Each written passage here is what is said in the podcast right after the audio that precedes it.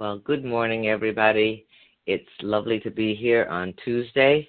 This is Dorcas Smith, Granny D, out of Plymouth, Michigan. And I am your leading promoter for the TR90 program, Body Burn 30. I'm going to tell you, best thing there is. And the component that I'm always interested in is, of course, the exercise part, because that was when I realized that when you move, everything else changes. And you have to move. If you don't move, there are going to be consequences.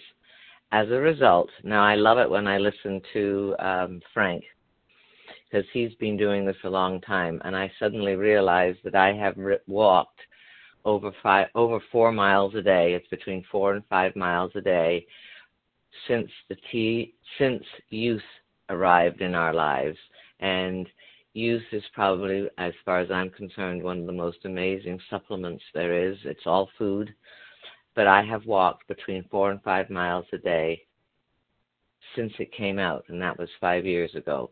And I also have now learned, because of some amazing friends that are listening today, about things like walnuts and things like um, water and sleep and meditation all these things have changed my life and made me really, really well. I am so much healthier than I was 10 years ago. And it's because of the TR90 food, Nu Skin's supplements, which are food, and honestly, this call, you guys are awesome. You have kept me on it, and as a result, I am probably the healthiest I've been in a long time. So thank you. And today, I'm going on again with oxytocin and vasopressin, which are two neuropeptides that absolutely fascinate me. And this is again coming from Go Wild, John J. Ratey, MD, and Richard Manning. Richard Manning. And I love this. And on the front, the byline is Eat fat, run free, be social, and follow evolution's other rules for total health and well being. So today we're looking at a few other things. Oxytocin.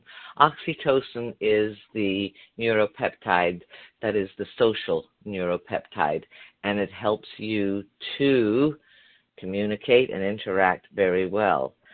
The problem that we have is how good are our receptors for taking in the oxytocin? And my question is, and I and I think that um, Carter, the doctor in this section, um, says that we have to be very careful.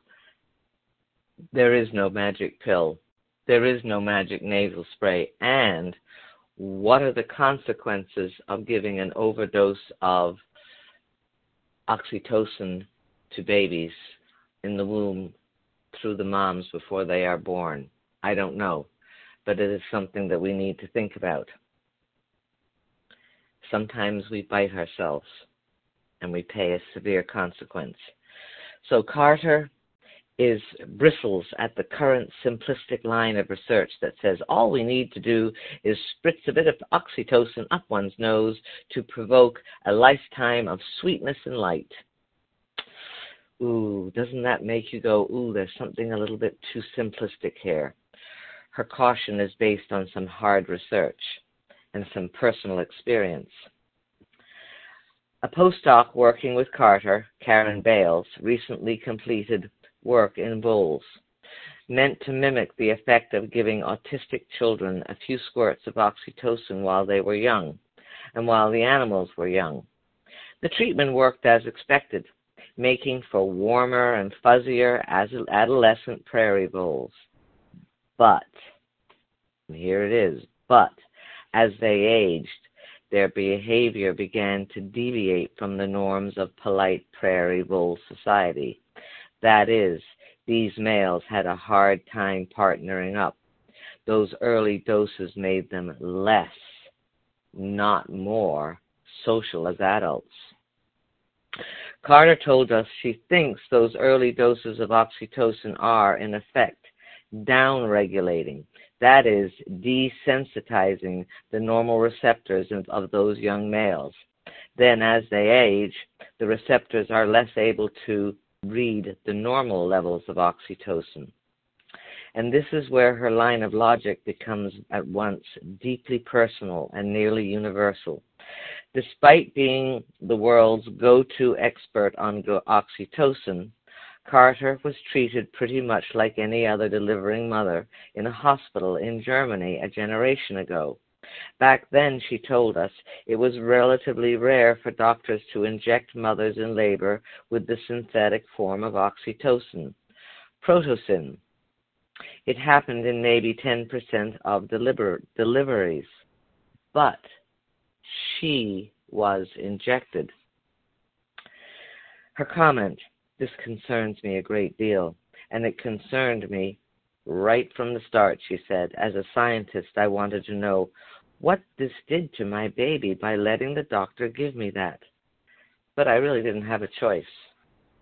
True, the doctors did not give the drug to the baby, but now we know that this same molecule shows up in the brain seconds after a mere mist of it is, is in the air and the baby in utero is far more ultimately connected to the source.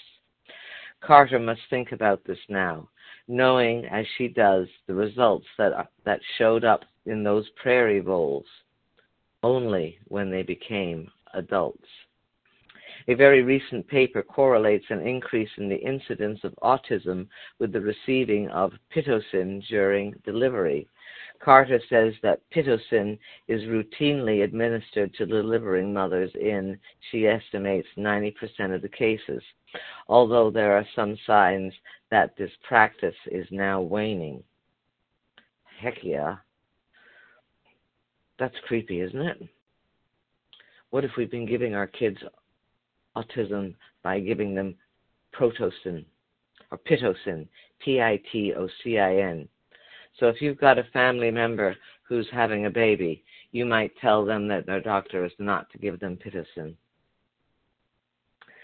At the same time, the current spat of research has turned up some other drawbacks to this simplistic medical model approach to oxytocin and vasopressin, but these are as, in, as intriguing as they are cautionary these findings open a window to some sobering realizations about evolution itself and our ability to comprehend its wisdom.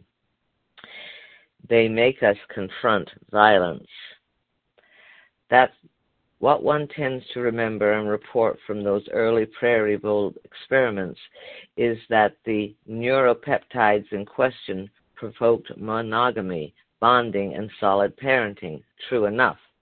But Carter says it was also true from the beginning that once the adolescent male crossed the line of puberty in a chemical rush, he ceased, he ceased to be a meek little field mice. He becomes a lethal weapon, she said. He fights off any and all intruders and will fight to the death. At the same time, he is the nurturing father and devoted mate. In its summary of research on oxytocin, Science magazine reported on a study in Amsterdam headed by Cartsen Den Drew, C A R T S E N D Drew, D E D R E U, that used a nasal dose of oxytocin and, and assessed the effects and assessed the effects with a standard game that subject played for money Compared with men who got a saline spray, those who sniffed oxytocin behaved more altruistically to members of their own team, but at the same time, they were more likely to preemptively punish competitors. In a 2011 study in the Proceedings of the National Academy of Sciences, De Dreu's team found that oxytocin increased favoritism towards subjects' own ethnic group native Dutch men on a series of tasks and thought experiments done on a computer. And in some situations, the treated men exhibited more prejudice against other groups, Germans and Middle Easterners in this case. This is a double edged sword. One goal of oxytocin research has been to promote desirable characteristics like trust, empathy, and loyalty, traits in short simply among us today. Listen to that again. Traits in short supply among us today. Yet, we may want to place our assessment of desirable in context with a question that Carter put to us. If science could indeed deliver a pill that would make you a paragon of these very traits, would you take it? Now, there's an ethical dilemma, is it not? I don't know. And you need not think long to answer in the negative. That distrust, that, that distrust of outward, outsiders often leads to violence against those same people. And in evolutionary terms, violence is not necessarily a problem. Violence is useful and therefore adaptive. We need it to survive, and we always have. Even today, in situations where violence seems to be counter-adaptive, it persists because in so many other situations it was crucial, crucial for humans to, to survive. It was critical to survival. We did not get our first hint of this conclusion from biochemistry or even from evolutionary history. John J. Ratey has a long history of treating some exceedingly violent people, and a clear theme emerged in his practice, especially in dealing with domestic violence. The blow up and the violence in those situations, and this is not a trivial matter at all. By far, domestic violence is our most widespread form of violence in modern society. And this is an explanation that will make you understand why, just like those little prairie voles. It often comes at a critical and common point when the victim, the female, takes steps to leave an abusive partner. That threat triggers an irrational rage that quickly explodes. And it took time to see it. But it became clear to John that this explosion was defensive, not an attack. The partner's threat to leave was a threat to the home, and the violence, no matter how irrational or misplaced, was in defense of the home. That's tremendous understanding. Now, does that not change domestic your view of domestic violence, and it's something that we all have to think about. Anyway, John J. Ratey says we are not arguing that this sort of violence is justified or even adaptive. It is, in fact, a failure of the brain's coping mechanism when faced with threat. The executive function of the brain in the frontal cortex gets hijacked, hijacked in these situations, and violence ensues. It is irrational and pathological. But the wiring for it, the tendency, was put in place by evolution as an adaptation. It is precisely the same insult that sorts us into tribes, that causes us to feel best when in a circle of like minded people we were born into, and feel ill at ease and feel and feel ill at ease when we are among others. Maybe Juwasi, Nasai, Apache, Apache, and Samaritan once. Now, maybe Christians or Muslims, Republicans or Democrats, immigrants, opera goers, gardeners, bluegrass musicians, or the folks we know at the cross gym, at the CrossFit gym, to conclude, distrust of outsiders is the flip side of the social bonding that allows us to trust those closest to us. And I'm going to stop right there today. The next section, which will be next week, is called the core human trait. But that's something that we do in this conversation is we look at things. Why is exercise important? Why are our bonding Why are our relationships with each other so important for our emotional and our physical health? It's all involved. And it's a deep it's a deep it's a deep area for us to think about. And not always comfortable and not always easy. But it sure kind of helps us to understand what's going on in America today, and I think that was why I wanted to bring it out. It's a thought.